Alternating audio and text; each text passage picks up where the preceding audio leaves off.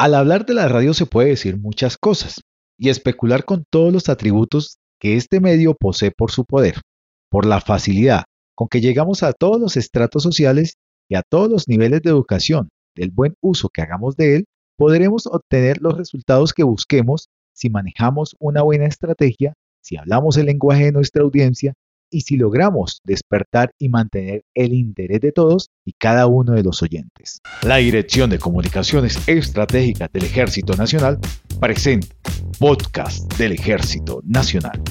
Soy el sargento viceprimero Carlos Arley Gutiérrez y hoy en nuestro podcast del Ejército Nacional hablaremos del trabajo de los soldados de Colombia, que empleando la radio han desarrollado gran trabajo en el departamento de Arauca. Misteriosa. Hasta mañana.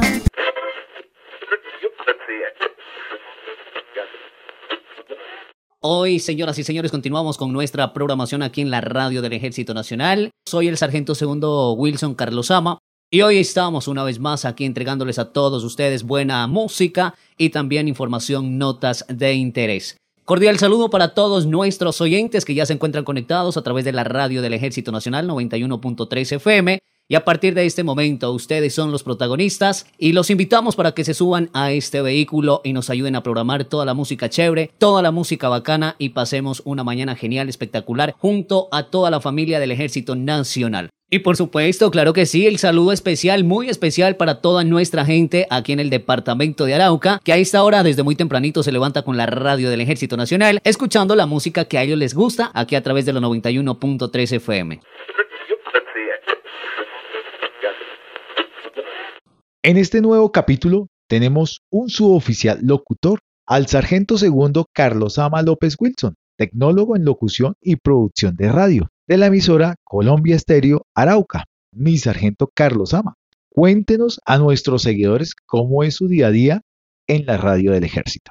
Como siempre, para nuestro equipo de trabajo Colombia Estéreo, Juan FM, por supuesto también el criollo cravo norteño que les lleva felicidad a sus paisanos. Esa es nuestra bienvenida, pero como tal al personal, al equipo que trabajamos aquí. Posteriormente, nosotros comentamos cómo nos ha ido en el día anterior, sabiendo que todos estamos con la mejor energía y la mejor disposición para llevarles alegría a nuestros oyentes, que eso es lo más importante, saber que cada uno de nosotros también tiene el corazón y el alma feliz para para poder eh, transmitir esa felicidad. Hablando de entretenimiento y construcción del tejido social, ¿cuál es el trabajo social que la emisora realiza en el departamento de Arauca?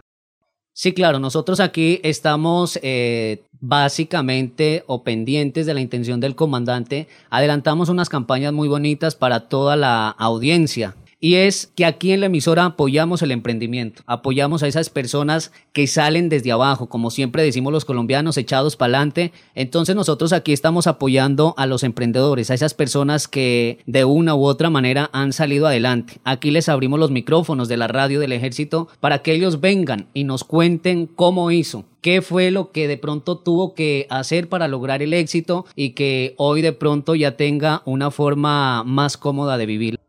¿Qué tipo de emprendimiento han apoyado en la emisora con la gente de Arauca? Bueno, aquí en la emisora en estos momentos eh, tenemos unos eh, oyentes que les gusta la música, tratando de mostrar el folclore llanero y por supuesto eso es lo que aquí a la gente le llama la atención. Entonces son personas que de pronto trabajan en el campo o trabajan acá en la ciudad y quieren demostrarse porque tienen ese talento. Nosotros acá les decimos, claro, tienen las puertas abiertas, los micrófonos abiertos de la radio del Ejército Nacional, pero usted tiene que demostrarnos qué tanto ha logrado con esa intención bonita que usted tiene. Entonces, las puertas o los micrófonos están abiertos para todos los emprendedores, pero lo que hemos tenido a primera mano son esos, esas personas que les gusta la música y que pretenden salir adelante a través de ella. Es importante destacar el folclore, la distracción cultural que alejan a las personas de los vicios sociales y el llamado de los grupos al margen de la ley. Sí, claro, esa también es un derrotero aquí, teniendo en cuenta de pronto lo que últimamente ha vivido el departamento, que es los diferentes eh, conflictos que han generado los grupos al margen de la ley. Entonces, esa es nuestra intención, focalizar a esa población entre los, 10 y, entre los 15 y 20 años y por supuesto llevarles ese mensaje que ellos son el futuro de nuestro país ellos son los que más tarde van a ser los futuros médicos, abogados. Entonces, de esta manera nosotros hemos inculcado y tratamos de darles a entender a ellos que son capaces y que muy seguramente tiene por allá escondido ese talento que no ha querido explotar y por eso aquí en la emisora del ejército les decimos, ustedes son los protagonistas, ustedes son quienes tienen que cambiar la imagen de nuestro país y por supuesto Colombia Estéreo está ahí apoyando a estas personas. ¿Cuál es la cobertura más o menos de la emisora y cuántas personas lo están escuchando. Aquí es muy importante recalcar que no solamente en el departamento de Arauca llegan las ondas radiales de nuestra emisora, eh, actualmente fuimos repotenciados, eh, contamos con una gran capacidad de potencia y llegamos a cuatro departamentos. Lógicamente no en su totalidad, pero sí algunos municipios como es de Boyacá, norte de Santander y el Casanare y por supuesto todo el departamento de Arauca. Eh, creería que estamos entre los 50 mil y 60 mil oyentes. Es muy importante lo que me decía anteriormente, que ustedes tienen la posibilidad de enviar información no solo institucional del ejército, sino también del gobierno nacional con los diferentes temas de programas sociales y que son bien recibidos por todas las regiones apartadas del departamento de Arauca.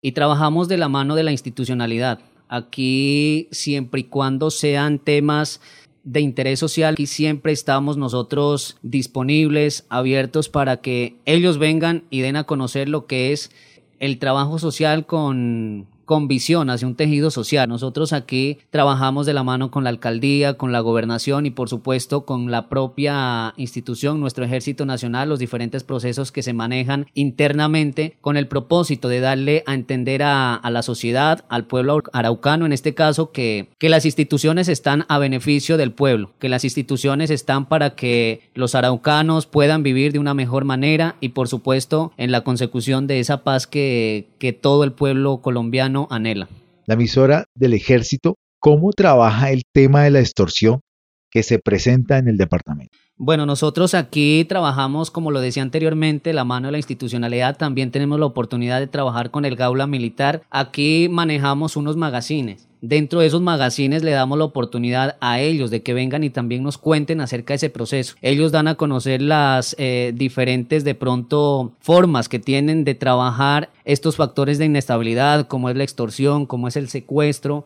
Aquí debido a, la ganadería se ve el abigeato, entonces ellos dan a conocer esas pautas que ellos pueden como tal los oyentes acoger para evitar estos flagelos que de pronto también generan la intranquilidad del pueblo araucano. Háblenos de las personas que se desmovilizan y toman la comunicación con la emisora. Bueno, ese es otro punto importante y es que nosotros aquí también llevamos ese mensaje a los diferentes integrantes de los grupos al margen de la ley, esas personas que en su vida tomaron esa decisión de pronto errada por X o Y motivo. Por eso, como lo decía anteriormente, nosotros tenemos aquí focalizado a los jóvenes porque nos hemos podido dar cuenta que los desmovilizados o las personas que en estos momentos hacen parte de los grupos al margen de la ley son jóvenes. Entonces nosotros aquí trabajamos de la mano con todas las unidades territoriales, la Fuerza de Tarea Quirón, la Brigada 18, el mismo Gaula Militar. Incluso aquí apoyamos también a las unidades como es el BAED 1, el BAED 16. Son unidades que se encuentran fuera de, como tal, del, municipio de Arauca, pero que de acuerdo a ese ambiente operacional y a que llegamos hasta esos lugares, estamos apoyando a la desmovilización. Entonces, de acuerdo a ese ambiente operacional que ellos manejan,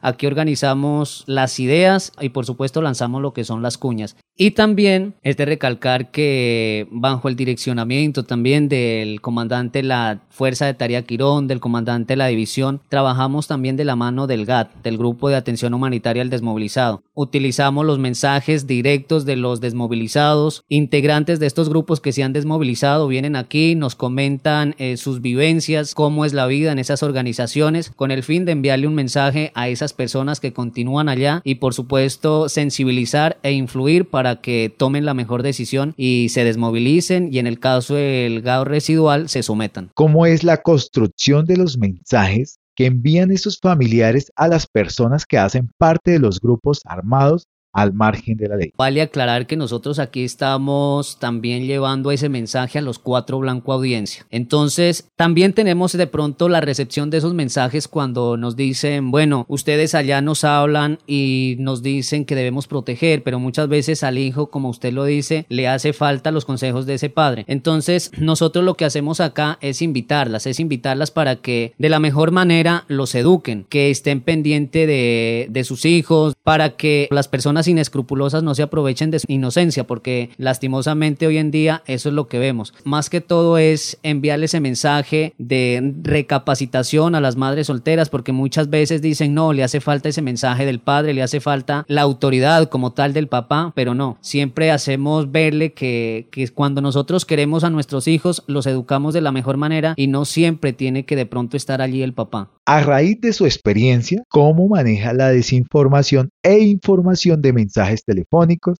redes sociales entre otros. Nosotros acá trabajamos también de la mano con lo que son los jefes de prensa de las diferentes unidades territoriales. Eh, antes de pronto de nosotros tratar de contrarrestar eso, lo que hacemos es informarnos, preguntar para que la información que vamos a dar sea concisa y sea precisa y sea exacta con respecto a lo que de pronto se está desinformando. Y por supuesto, aquí tenemos de inmediato lo que es la respuesta no solamente los jefes de prensa, sino también de los comandantes, porque tenemos la posibilidad de llamarlos a cada uno de ellos y bueno, preguntarle mi general, mi coronel, qué está pasando de pronto con esta información. Ellos nos aclaran y de acuerdo a eso nosotros eh, contrarrestamos. Lo de nosotros acá es la voz, entonces a través de, la, de los micrófonos, a través de la radio, informamos y en ese caso damos la información exacta cómo sucedió. ¿Cuáles son las diferentes campañas que la emisora está trabajando. Hemos aprovechado de pronto lo que está pasando en los diferentes grupos, o mejor, la violencia que han generado estos eh, grupos al margen de la ley entre ellos. Entonces, Aquí, como lo decía anteriormente, tuvimos la oportunidad de trabajar con un desmovilizado para que envíe esos mensajes y de acuerdo a lo que él nos hablaba, nosotros pudimos conocer de que pues ellos tienen una vida ya muy limitada. Decía él, yo acá puedo tener una novia, pero la novia decide es el jefe cuando la veo. ¿Por qué? Porque de pronto las misiones que a mí me encomiendan o el trabajo que yo debo hacer allá no permite de pronto que yo pueda estar con mi novia o pueda decirle un fin de semana, venga, salimos, yo la invito a comer, a tomar algo. Entonces, por ese lado, nosotros hemos... Eh, logrado sensibilizar e influir a estas personas que no están cumpliendo ninguna misión, que no están haciendo ningún bien a la sociedad y como tal siempre tienen que, aunque de pronto tenga la oportunidad de estar cerca a su familia, va a tener ese temor que en cualquier momento eh, va a ser que, sorprendido por las autoridades. Entonces así nosotros hemos podido llegar, mi mayor, y por supuesto siempre haciéndoles notar que los que sufren no solamente de pronto cuando terminan en una cárcel eh, son ellos, sino las familias, en ese caso sus hijos, que son los que están pendientes de qué hace el papá. De esa forma hemos logrado sensibilizar para que ellos tomen esa decisión. ¿Qué experiencia nos puede contar en el transcurso de su trabajo como locutor. Son muchas cosas que lo motivan a uno. Por ejemplo, cuando los oyentes se comunican y le dicen me gusta esta emisora, me gusta cómo usted hace locución, me gusta los mensajes que construyen país, me gusta esos mensajes que sensibilizan de una u otra manera a esos jóvenes que de pronto en estos momentos andan por mal camino. Pero algo motivante que me sucedió es que, por ejemplo, aquel desmovilizado que tuvimos la oportunidad de entrevistarlo me decía, yo tenía mucho miedo de escuchar en sus principios la emisora del Ejército Nacional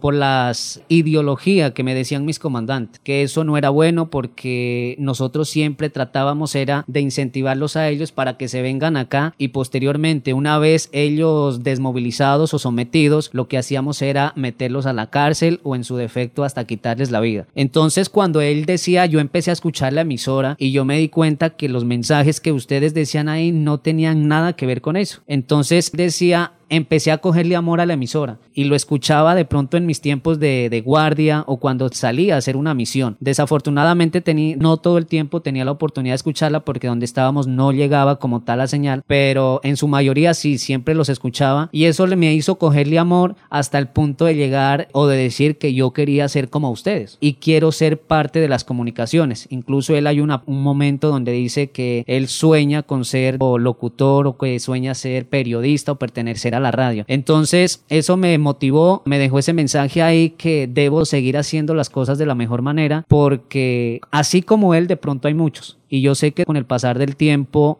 eso se va a ir concluyendo y se va a ir eh, llegando al éxito con respecto a estas personas, que eso es lo que se busca, que se arrepientan, se den cuenta de lo que les dicen sus jefes no es la verdad y que lleguen al punto de que retornen a la vida y cojan la legalidad.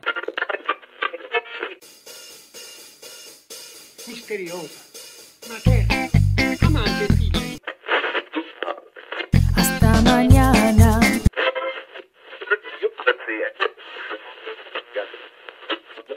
Bueno, y después de esto me despido de todos ustedes. Mil gracias a todos, a todos los oyentes que nos estuvieron eh, amplificando. Por supuesto, también agradecido con Dios que nos permite una vez más estar aquí al aire para todos ustedes. Que mi Dios los siga bendiciendo. Hasta una próxima oportunidad. Chao, chao.